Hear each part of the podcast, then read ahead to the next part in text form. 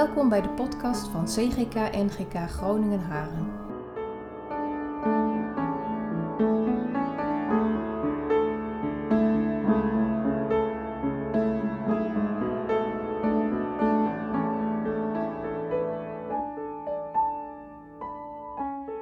Ik ga met jullie een, eh, een stukje lezen uit de Bijbel dat heel actueel is.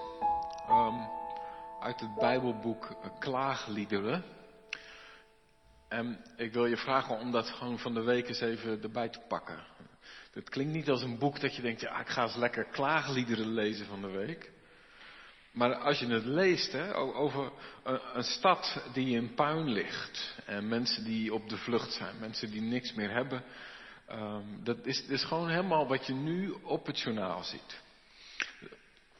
Wat daar verteld wordt en wat je vandaag ziet gebeuren, dat is precies hetzelfde.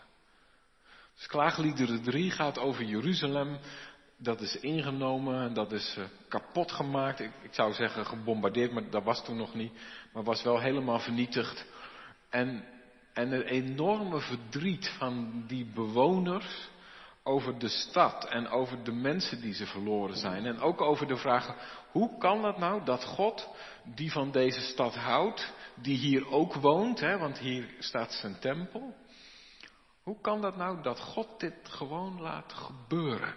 Dat Hij ons, zijn volk, zo laat lijden. Dat wij dit verlies moeten lijden. Nou, en daarover wil ik met jullie lezen. Klaagliederen 3, dat is dan het midden van dit Bijbelboek.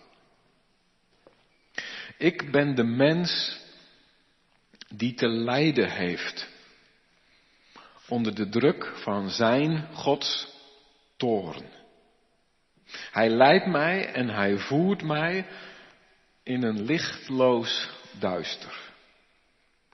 Tegen mij heft hij zijn hand op, steeds opnieuw, dag na dag. Mijn vlees en mijn huid doet hij wegteren en al mijn botten breekt hij. Hij sluit mij in. Hij omringt mij met gif en tegenspoed. Hij laat mij in duisternis wonen, als de doden van eeuwen her. Hij trekt een muur rond mij op. Ik kan er niet uit. Zwaar zijn mijn bronzen ketenen. Al schreeuw ik en al roep ik om hulp, hij wil mijn gebed niet horen. Hij verspet mij de weg met rotsblokken. Mijn paden maakt hij krom. Als een beer loert hij op mij. Als een leeuw in het verborgene. Hij dringt mij opzij. Hij verscheurt me. Hij verwoest mijn leven. Hij spant zijn boog en hij kiest mij als doelwit voor zijn pijlen. Hij treft mij in het hart met de pijlen uit zijn koker. Dag na dag moet ik het ontgelden in het spotlied van mijn volk. Hij verzadigt mij met bittere kruiden. Hij geeft mij alsem te drinken in een overvloed. Hij laat mij mijn tanden stuk bijten op kiezels. Hij drukt mij neer in het stof. Mijn leven is verstoken van vrede. Er is geen vrede in mijn leven. Geluk is vreemd voor mij geworden. Steeds denk ik, verdwenen is de glans. Vervlogen is mijn hoop op de Heer. Gedenk aan mijn nood en aan mijn zwervend bestaan, de alsem en het gif. Telkens als ik mijn lot overdenk, ben ik diep te neergeslagen. Toch geef ik de hoop niet op. Want hieraan houd ik vast. Genadig is de Heer. Wij zijn nog in leven. Zijn ontferming kent geen grenzen. Elke morgen schenkt Hij nieuwe weldagen. Veelvuldig blijkt uw trouw. Ik besef, mijn enig bezit is de Heer. Al mijn hoop is op Hem gevestigd. Tot zover klaagliederen 3. Heftig hè? Als je dit zo leest, als je dit zo hoort. Die schrijver, uh, veel mensen denken dat dat uh, Ezekiel is. Van Jeremia. Die schrijver betrekt het gemis en het verdriet in zijn leven direct op Gods aanwezigheid in zijn leven. Die twee dingen die liggen niet ver van elkaar. En dan krijg je van die hele spannende zinnen als God is voor mij als een loerende beer. En dan vraag je misschien af, is dat wel eerbiedig? Mag je zo wel praten over God? Nou, in de Bijbel gebeurt het. Hij laat mij mijn tanden op kiezels stuk bijten. Voelde je hem, die zin? Heb, eh, heb je dat dan ook, als je dat hoort, dat je, dan, uh, zo, je voelt het bijna door je rug, weet je wel zo, dat je, hoe, dat, hoe dat moet voelen, om, om je kies kapot te bijten op, op een steen. Nou, en, en dan zegt die schrijver, zo bent u soms voor mij, God. Dat vind ik zo fantastisch mooi, dat, dat je dus ook in je omgang met God zulke dingen tegen God kunt zeggen als er rouw is. Want daar gaat het over vanavond, rouw. Wat is dan rouw? Als ik het even heel kort mag zeggen, rouw is dat je moet omgaan met verlies dat je hebt geleden. Verlies van iemand of iets die heel dierbaar of belangrijk was in je leven. Het sterven van iemand van wie je heel veel hield en houdt. De echtscheiding van je ouders. Verhuizing van een plek waar je heel veel goede herinneringen hebt. Een relatie die uitgaat. Dat je je gezondheid verliest, omdat de dokter zegt dat je ziek bent en dat er heel veel dingen niet meer kunnen. Of een ideaal dat je had, of een droom die je had voor je leven en die valt in duigen omdat de weg anders gaat dan je had gedacht. Of bijvoorbeeld dat de plek waar je woont wordt gebombardeerd en dat alles wat vertrouwd was gewoon niet meer is terug te vinden. Het bestaat niet meer. Want iemand heeft er een clusterbom opgegooid. Verlies. En daar moet je dan op een of andere manier mee omgaan. Dat moet een plek krijgen in je leven. Je, je moet dat verwerken. En dat is rouwen. Rouwen is dus heel hard werken. Het is dat heel veel aandacht vraagt, heel veel energie kost en in heel veel gevallen ook heel veel tijd. Soms veel meer dan de mensen om je heen beseffen dat het kost. Misschien heb je nu wel eens die uh, reclames gehoord op de radio over mensen die uh, over de dood heen praten. En dat dan een vader tegen zijn zoon zegt van als ik niet door deze operatie heen kom, wat dan? En die zoon die wil daar helemaal niet naar luisteren. Die wil verder zeggen, ja, ik ga je kamer behangen. En denk daar maar aan. Heel vaak is het voor de mensen om je heen heel lastig om je te volgen in de weg die jij gaat als er rouw is of verdriet. Je kan soms ook het idee hebben dat op een gegeven moment de mensen om je heen vinden dat het nu wel een keer klaar moet zijn. En dat kan je dan ook nog onzeker maken dat je denkt, ja, maar doe ik het dan niet goed? Of uh, moet ik dan inderdaad niet klaar zijn? Moet ik dan misschien ophouden met zeuren? Nee, nee, nee, nee, nee. Rouwen is heel hard werken. Dat is omgaan met verlies en dat kost heel veel tijd, heel veel aandacht, heel veel energie. Ik wil je ook vragen om dat serieus te nemen als het er is. Het is heel makkelijk tegenwoordig, dat zeg ik ongeveer elke keer als we restart hebben. Het is heel makkelijk om jezelf te proberen af te leiden. Daar hebben we allemaal van die dingen voor. Als je iets voelt opkomen, een emotie waar je niet mee om kan gaan, of iets wat je heel eng vindt of lastig, kun je altijd Candy Crush aanzetten op je telefoon, of wat jij ook hebt. Om dan maar even niet te hoeven denken aan wat er zit in je hart. Ken je die? En als je af en toe Candy Crush wil spelen, dat vind ik prima. Maar je snapt mijn punt wel, hè? Want soms moet je Candy Crush ook uitlaten, of wat je ook hebt, hè? En is het ook goed om gewoon te laten komen wat er komt. Boosheid of verdriet of jaloezie of waarom hebben zij wel wat ik niet heb of ontreddering of wat het ook is. En ermee te dealen. Je zou kunnen zeggen dat dat werk van rouwen een beetje lijkt op, uh, op een reis die je maakt. Een weg die je gaat. Ik heb twee voorbeelden. Het eerste voorbeeld waar, dat werk van rouwen, voor zover ik dat kan overzien op lijkt, dat is een doolhof doorlopen. Hebben jullie wel eens een doolhof gelopen?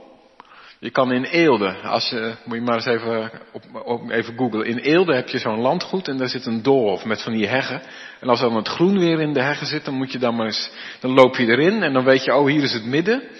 Maar dan moet je er ook weer uit. En dan, en weet je wat bij een doolhof is? Soms lijken de wegen precies hetzelfde, maar je zit opeens heel ergens anders. En soms vraag je af, ik was hier toch al drie keer langs geweest. Dat is rouwen. Dat, je, je komt langs stukjes dat je denkt, hier was ik toch alles geweest. Is dit het nou of is dit het niet? Ja, dat klopt. Je komt sommige dingen een paar keer tegen. Dat je boos bent. Dat je zomaar opeens nijdig bent op iemand. Of dat je zomaar opeens jaloers bent op iemand die dat wel heeft, dat jij niet meer hebt. Of enorm verdriet.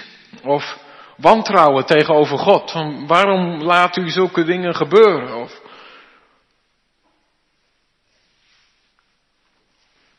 En moet je ook gewoon tegen jezelf zeggen, dit, dit is hoe het nu even is. Ik weet even niet waar ik zit. Er komt wel weer een moment dat ik het weet, dan, dan heb ik iets gevonden van een uitgang. Oh, ik zit hier, kijk. En het kan ook wel zijn dat je soms punten onderweg herkent. En je, oh ja, hier ben ik eerder geweest. En soms ook denk je, hoe ben ik in vredesnaam opeens weer hier? Dan zeg dat dan maar tegen jezelf. Oh ja, ik, ik ben aan het rouwen. Ik zit in een doolhof. Zo is het. Een ander voorbeeld, wat vaak gebruikt wordt, is uh, een, eh, een wenteltrap. Zo'n cirkeltrap. Dat je steeds omhoog loopt of steeds omlaag, hè? net welke kant je op gaat. En weet je wat het grappig is van zo'n trap als je die zo rondloopt omhoog? Dat je elke keer hetzelfde punt ziet, maar net van een iets ander perspectief. Ga je nog twee keer omhoog en dan zie je het nog weer iets anders, maar je ziet wel hetzelfde. Dat is hoe voor sommige mensen ook rouwen is. Oh ja, ik, ik zie mijn verdriet en ik voel mijn verdriet. Het is hetzelfde, maar het is toch ook anders. Langzaam worden dingen anders voor mij. Dat is niet in één keer, maar dat kost tijd. Nou, misschien heb je er wat aan. Misschien dat je zegt, oh ja, dit helpt mij. Om dingen te herkennen bij mezelf. Rouwen is hard werk. Ik ben de mens die ellende heeft gezien, zegt uh, Klaagliederen 3. Ik ben de mens die te lijden heeft onder de stok van zijn toren. Hij leidt mij en hij voert mij in een lichtloos duister. Een doolhof en dan ook nog zonder licht. Een van de meest indrukwekkende verhalen die ik heb gehoord over uh, rouwdragen is van de Amerikaanse filosoof Nick Woltersdorf. Ik denk dat eigenlijk bijna niemand van hem heeft gehoord. Ik kan uh, zijn boeken eerlijk gezegd ook niet aanraden. Ze zijn echt heel ingewikkeld. Ik heb wel eens een van zijn andere boeken geprobeerd over filosofische dingen en daar snap ik helemaal niks van. Dus ik kan je andere boeken aanraden, maar als je iets wil lezen over verdriet en rouw, dan is dit heel erg mooi. Het heet Lament for a Son. In het Nederlands vertaald Klaaglied om een zoon. Dick Woltersdorf vertelt hoe hij het bericht krijgt dat in Europa tijdens een bergbeklimming in Oostenrijk zijn zoon is verongelukt. Begin twintig, in de kracht van zijn leven. Avontuurlijk, uh, heel begaafde jongen en hij is er plotseling niet meer. En in dat boek Klaaglied voor een zoon beschrijft hij hoe dat voor hem is, om dat mee te maken. En hij zegt, ik heb dat eigenlijk helemaal niet voor jullie geschreven, maar dit was voor mij een manier om te rouwen, om stil te staan, om dat werk te doen van aandacht te hebben bij mijn verlies. Echt heel indrukwekkend. En een aantal dingen die Nick heeft gezegd wil ik eh, ook met jullie delen, omdat je ze misschien wel herkent als je er zelf mee worstelt. Of misschien later. Ik hoop dat het lang duurt voordat je ermee te maken krijgt. Maar dat je dan nog eens hier aan denkt. Dat je, oh ja, zo is het. Eén, hij zegt, uh, ik heb geen antwoorden. Ik heb ze nog steeds niet. Ik kan je nog steeds niet vertellen waarom dit is gebeurd met mijn zoon. En um, er zijn wel mensen die hebben het geprobeerd om me uit te leggen, maar het werkte niet. Het, het kwam niet binnen. Je kunt mij niet uitleggen waarom iets is gebeurd. En als het verhaal al klopt, dan helpt het me niet. Want daarmee verandert het niet. Het verlies is er nog steeds en het verdriet is er nog steeds en, en het gemis is er ook nog steeds. En hij verwijst dan ook naar Job, hè. Job heeft ook een verlies geleden. Hij, eh, hij heeft zijn gezin verloren. En uh, dan komen de vrienden en die zitten eerst gewoon zeven dagen bij hem en ze zeggen helemaal niks. Op het moment dat ze gaan proberen aan Job uit te leggen waarom dit allemaal is gebeurd, dan protesteert Job en dan zegt hij, dit helpt niet, dit is ook niet goed. En dan later zegt Job, of zegt God ook over Job, je had gelijk Job, je hebt het goed gezien en, en die vrienden van jou, die hebben allemaal wel helemaal dingen verteld, maar dat heeft niet geholpen. Dat zegt hij ook. Uitleg helpt niet. Dus dat is misschien ook een tip voor als je een keer uh, meemaakt dat iemand van wie je houdt een groot verlies leidt en je wil helpen. Begin vooral heel erg met stil zijn en luisteren. En je hoeft het niet uit te leggen. Dat is niet jouw taak. Luister vooral en, en, en bid met elkaar. Vertel aan elkaar wie God is. Dat helpt. Het tweede wat Nick Woltersdorf zegt, dat vond ik heel mooi, is, hij zegt, ik ben de wereld anders gaan zien. Vanaf het moment dat er zo'n groot verdriet in mijn leven kwam, ben ik anders gaan kijken naar de wereld. En dat komt nooit meer terug. Hoe het daarvoor was.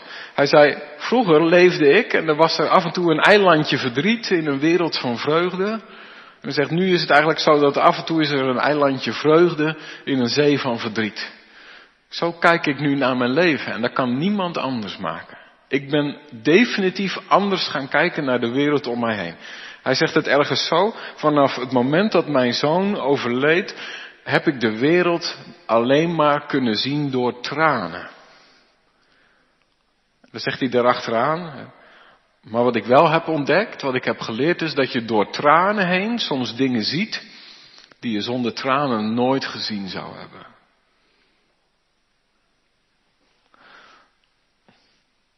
Indrukwekkend, hè?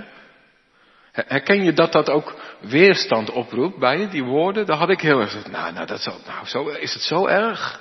Zal toch niet? Dan probeer je, nou ja, maar, nee, zo, zo is het soms. Dat er dingen gebeuren die zeggen, dit maakt dat ik definitief anders kijk naar de wereld.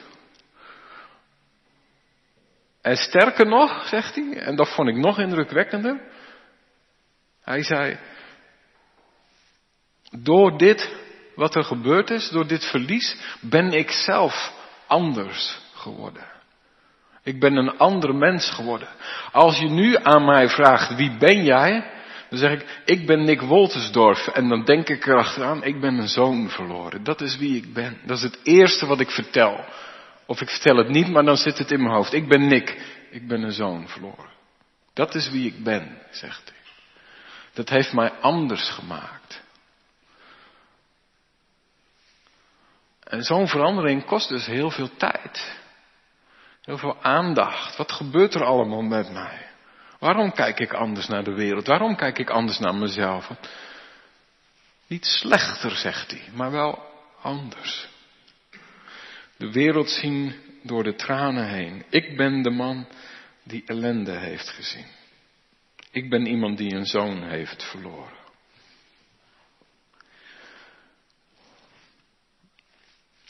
Wat is dan zijn tip? Wat moet je dan doen met dat verdriet? Dat gemis, dat verlies, dat zo'n groot gat heeft geslagen in je hart en in je leven, dat, dat je anders maakt, maar je weet niet hoe, hoe je daarmee om moet gaan. Wat moet je doen?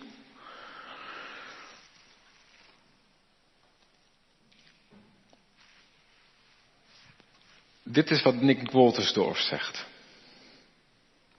Je moet niet mopperen. En je moet ook niet in de plek gaan zitten waarin je een slachtoffer wordt. Dat je medelijden krijgt met jezelf. Maar je moet wel klagen, zegt hij. En dat vind ik zo mooi. Dat is een woord dat in onze tijd helemaal is verdwenen. Dat is weg. En dat vind ik heel jammer. Klagen is bij ons, dat doen klanten bij de McDonald's. Mijn hamburger is koud. Dat is klagen bij ons, hè. Dat we het doosje open doen en zeggen, dit ziet er heel anders uit dan eh, wat er op het plaatje daarboven de toonbank staat. Dat wist je van tevoren al. Niet zeuren.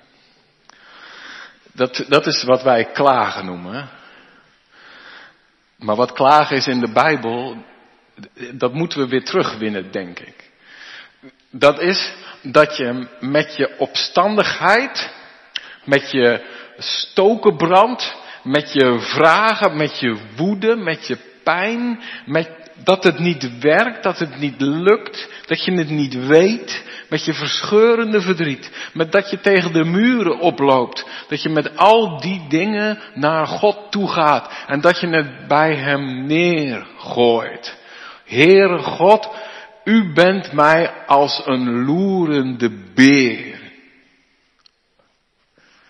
U leidt mij in het duister. Ik zie geen uitweg. Ik ben de vrouw, ik ben de man die ellende heeft gezien. Ik weet niet hoe het verder moet. U laat mij mijn tanden op kiezels stuk bijten. Dat is doen wat Job deed.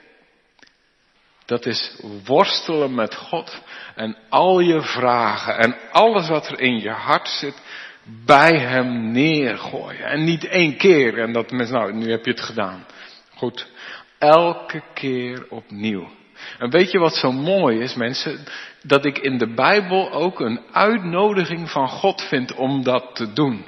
In een van de psalmen, daar staat zo'n heel klein zinnetje. Stort je hart uit voor Gods aangezicht. Dus in de Bijbel komt de uitnodiging naar je toe van God die zegt, stort je hart uit. En weet je wat zo leuk is? In het Hebreeuws staat daar een woordje, dat is een woord dat wij gebruiken als je een emmer vuil sop zo over de stoep gooit. Weet je wel? Weg. Dat woordje van zo'n emmer leeg keilen, dat woordje staat in de psalm dat God zegt, gooi je hart maar leeg voor mij. Gooi het er maar uit. Dat is wat God wil. Hij zegt, ik wil er nu bij zijn. Vertel maar. Boks maar met mij. Vecht maar met mij. Worstel maar. Vertel maar. Huil maar. Schreeuw maar. Jank maar. Vertel het mij. Dat is de weg die gelovigen gaan in het Oude Testament en in het Nieuwe Testament. Weet je waar je die gelovigen tegenkomt? In de psalmen. Als je de psalmen gaat lezen, dan kom je al die vragen die wij af en toe hebben ook tegen. En die worden gewoon vrijmoedig bij God neergelegd. In het Nieuwe Testament kom je ze tegen. Mensen die hun vragen bij God neerleggen. Zal ik er eens één noemen? Jezus. Aan het kruis. Mijn God, mijn God, waarom hebt u mij verlaten? Citeert hij ook weer zo'n psalm van iemand die worstelt met de weg die God gaat. Dat is de uitnodiging die elke keer naar ons toekomt. Niet mopperen, maar klagen. En, en niet zeggen dat het nu wel een keer klaar is, maar doorgaan. Volhouden, niet opgeven. En daarin Hem zoeken. En, en dan vind je Hem ook. Dat is wat ik leer uit het Bijbelboek Job.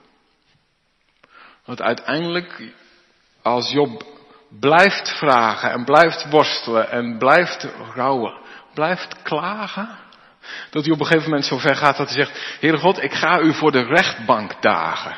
Ik wil een rechtszaak tegen u. En dan zegt God, Job, je er is geen moment geweest dat je ongelijk had. In alles wat je klaagde.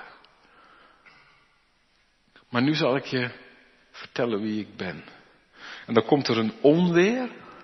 Dan komt er een storm. En in de, de storm is in de Bijbel vaak dat God aanwezig is. Hè? Als de storm komt, dan laat God zichzelf zien. Dan komt God, laat ik het even zo zeggen, het toneel op. En in die storm geeft God antwoord aan Job op al zijn vragen. En weet je wat er dan gebeurt in de Bijbel? Dan is het niet dat God alles. Job, ik zal het uitleggen waarom dit allemaal is gebeurd. Gebeurt niet. Weet je wat er wel gebeurt? God gaat aan Job vertellen wie die is. En dat hij de wereld gemaakt heeft. Met liefde en met aandacht en met zorg. En ja, moet, je, moet je maar eens lezen. Ik zeg elke keer tegen jullie dat je allemaal dingen moet lezen in de Bijbel. Nou, dat ga ik voorlopig wel volhouden. Dat is denk ik wel een goede tip. Maar lees eens het einde van Job. Het is best heel lang, heel, heel lang. Maar aan het einde dan komt God en die gaat dan tegen Job zeggen: Job, heb jij wel eens, uh, heb jij wel eens gedaan dat je dan na de winter, dat je dan lente maakt? Heb jij dat wel eens gedaan? Even een vraagje, Job. Um, hoe doe jij dat? Een, een, uitspanning maken zo. En dat je er dan uh, een sterrenstelsel hangt en daar nog een paar. Hoe doe jij dat? Uh, Job, heb jij wel eens een, uh, een nijlpaard bedacht? Hoe zou jij dat doen? Job, een, een struisvogel, hè? Heb jij wel eens een struisvogel ontworpen, Job? Moet je eens, moet je eens doen voor de lol, dat is leuk. Dus er staat echt een hoofdstuk in Job over de struisvogel. Dat God heel veel plezier heeft over zo'n raar beest. Dat zo vreemd loopt. En dat het af en toe zijn kop in het zand steekt. Omdat hij ergens niet over na wil denken. Daar heeft God ontzettend veel plezier van. Dat is een heel hoofdstuk in de Bijbel. Wist je dat? En elke keer zegt God aan Job. Heb jij wel eens zoiets gemaakt? Nou, en dan na een heel aantal van zulke soort vragen, dan doet Job zijn hand voor zijn mond. En dan zegt hij, ik stop met vragen. En dan is het klaar. Dat is zo bijzonder. Dus hij krijgt geen antwoord. Maar in die storm krijgt Job zicht op wie God is. En, en op een of andere manier komt er dan een stilte in zijn vragen. En ze zijn niet allemaal opgelost. Ik denk helemaal niet. Maar je denkt wel dat daar Job op een, gegeven, op een of andere manier uit zijn doolhof is. Hij zegt, oh nu zie ik waar ik ben. Ah, dit is weer bekend. Maar weet je, Job komt God tegen. En, en, en dat maakt alles anders. En dat maakt het ook dat hij verder kan. Dat is denk ik waar je naartoe gaat. Niet dat het opgelost is, of dat je het uitgelegd hebt gekregen, maar dat er een moment komt dat je zegt, ik kan verder. En die, dat moment, dat zit dus in de ontmoeting met God. En, en weet je wat wij dan hebben? En dat had Job nog niet. Dat is die ontmoeting, die kunnen wij hebben in Jezus, in Jezus Christus. Ik wou nu wijzen naar dat kruis, maar dat kan nu even niet, want daar hangt iets voor. Ik ben de mens die ellende heeft gezien. Dat zijn woorden die gaan ook over Jezus. Hij heeft mij de duisternis ingestuurd. Dat is Jezus. Hij heeft mij mijn tanden op kiezels doen stuk bijten. Hij is voor mij een loerende beer. Heel dit hoofdstuk, dat is de weg van Jezus.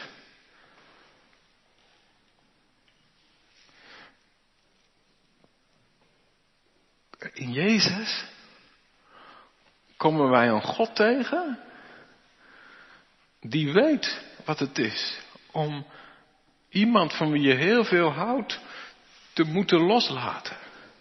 Mijn God, mijn God, waarom hebt u mij verlaten? Jezus weet dat. In het Oude Testament kom je Abraham tegen die zijn zoon moet verliezen, die hem moet overgeven in de dood. En, en dan zegt Abraham in mijn hoofd altijd tegen God, weet u eigenlijk wel wat u vraagt? En dan zegt de vader vanuit het Nieuwe Testament tegen Abraham, ik weet goed wat ik vraag Abraham. Dat weet ik heel goed. Ik voel het elke dag in mijn vaderhart. Wat ik vraag aan jou Abraham. We hebben een God die zegt de Hebreeënbrief, weet van onze vragen. We hebben een heiland die weet wat het is om te zeggen, ik ben de mens die te lijden heeft onder de stok van zijn toren. Ik ben degene die ellende heeft gezien.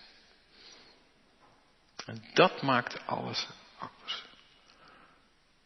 We hebben niet een God die in de hemel op zijn troon zit en zegt, nou, sterkte ermee jongen. Meisje, zet hem op. Als het klaar is met huilen, dan kom je maar. Nee, nee, nee. Wij hebben een God die weet van ons verdriet. En die, die nooit te groot is voor onze vragen. En wij hebben een God die, en dat wordt ons beloofd, en Jalt had het net over, over de hoop die dat christelijk geloof geeft. Weet, weet je wat openbaring zegt?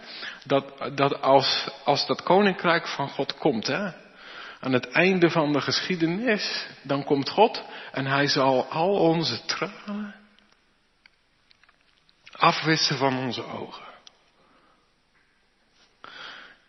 Moet je maar eens proberen ver weg te blijven van iemand en zijn tranen af te wissen. Dat kan niet. Dan zegt God, ik kom heel dichtbij, dan mag je op mijn schoot. En dan hou ik je vast. En dan troost ik je. En dan troost ik je in je verdriet. Ik zal je tranen afwissen van je ogen. Zo, zo is God. Zo is de Vader van onze Heer Jezus Christus. Ik hoop dat ik je een heel klein beetje verder heb geholpen in je, in je reis, in je harde werk, van rouw en verdriet. We hebben gezegd, het gaat over uh, dat je iets verliest. En het maakt je anders. En het maakt dat je anders naar de wereld kijkt. Ga ermee naar God. Klaag je nood bij Hem. En ontdek dat er plaats is bij Hem voor jou. En ontdek ook dat Hij weet waar je het over heeft. Omdat Jezus de weg die jij moet gaan ook is gegaan. Dat maakt alles anders. En dat geeft ook perspectief.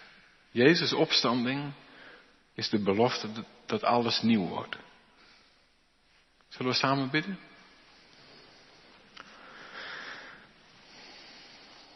Ja, Hemelse Vader, we komen samen bij U in de stilte van deze avond.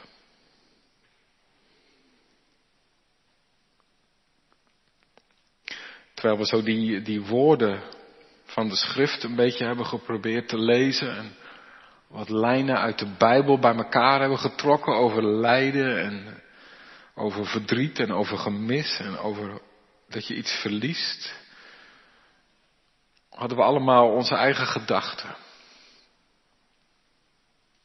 Aan iemand die we zelf verloren hebben, lang geleden of kort verleden. Of aan mensen om ons heen van wie we weten dat ze veel verdriet hebben. We denken aan hoe het nu is bij ons thuis. Iemand die ziek is. Of denken aan eh, hoe de relaties kapot zijn gegaan thuis en wat dat met ons doet. Denken aan de dromen en de idealen die er ooit waren en die we hebben moeten loslaten en de pijn die daarbij komt. Nog weer heel veel andere dingen. U weet ervan, Heer. Heren, het is in ons hart vaak ja, een verlangen om, om er gewoon overheen te hollen, al die dingen, en er niet over na te denken. Soms willen we gewoon even niet. Maar heren, het, het is onmogelijk, om, omdat het bij ons hoort. Eh, de dingen die, die we missen, de mensen die we missen. We moeten ermee omgaan en soms is dat zo zwaar. Soms kost het zoveel dat we soms ook denken dat we het niet kunnen dragen. Heer, wilt u in die eenzaamheid ook mensen sturen die naar ons luisteren? Die ons bemoedigen vanuit uw woord, die ons zicht geven op wie u bent. Wilt u zelf komen met uw geest? Wilt u de wonden in onze harten en in onze zielen, wilt u die uh, zalven met uw olie? Dat de, ergste pijn er wat afgaat, dat het draaglijk wordt. Heren, wilt u voor wie het zwaar heeft kracht geven om het vol te houden, dat werk van rouw. En wilt u ons eh, zicht geven op u in dit alles? U, Heere Jezus, die gekomen bent om zichzelf te geven voor ons aan het kruis. Ik ben de man die ellende heeft gezien. We kunnen ons dat niet voorstellen dat iemand die weg vrijwillig kiest. Wij aanbidden u om uw liefde voor ons. Dank u wel dat u in die dingen ook zo dichtbij bent gekomen. Dat we in het kruis van u, Heer Jezus, ook mogen weten, u kent ons verdriet en u weet ons gevecht en u weet onze worsteling. Daar is het kruis ook voor, om aan ons te laten zien, ik ben daar ook geweest, waar jij nu zit, ik ben daar geweest. Heer, we willen een moment stil zijn. Wilt u in die stilte ook luisteren als er iets is wat we tegen u willen zeggen?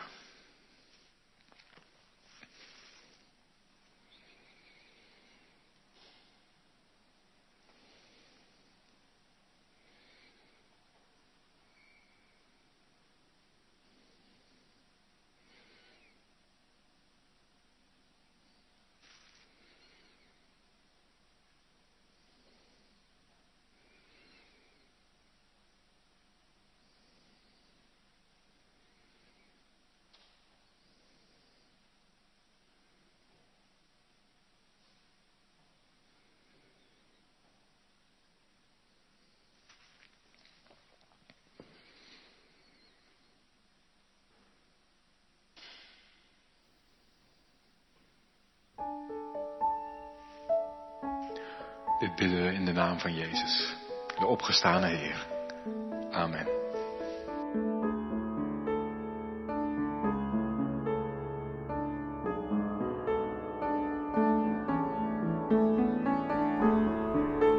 Bedankt dat je naar deze podcast hebt geluisterd. Wil je reageren? Stuur dan een e-mail naar podcast.cgk-gn.nl. Hopelijk tot de volgende aflevering.